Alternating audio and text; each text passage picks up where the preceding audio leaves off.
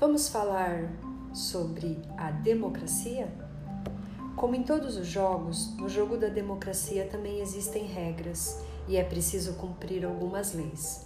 A democracia é feita por todos para que depois todos estejam de acordo em quase tudo.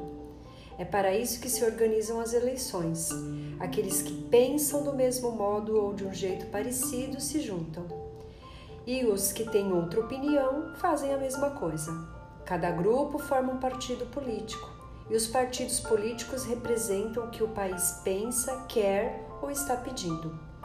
E cada um se inscreve ou vota no partido que prefere, com o qual está mais de acordo.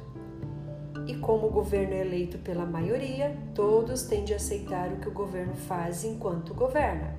E assim, ao final de quatro anos, as pessoas podem, se quiserem, eleger outro partido que acharem melhor.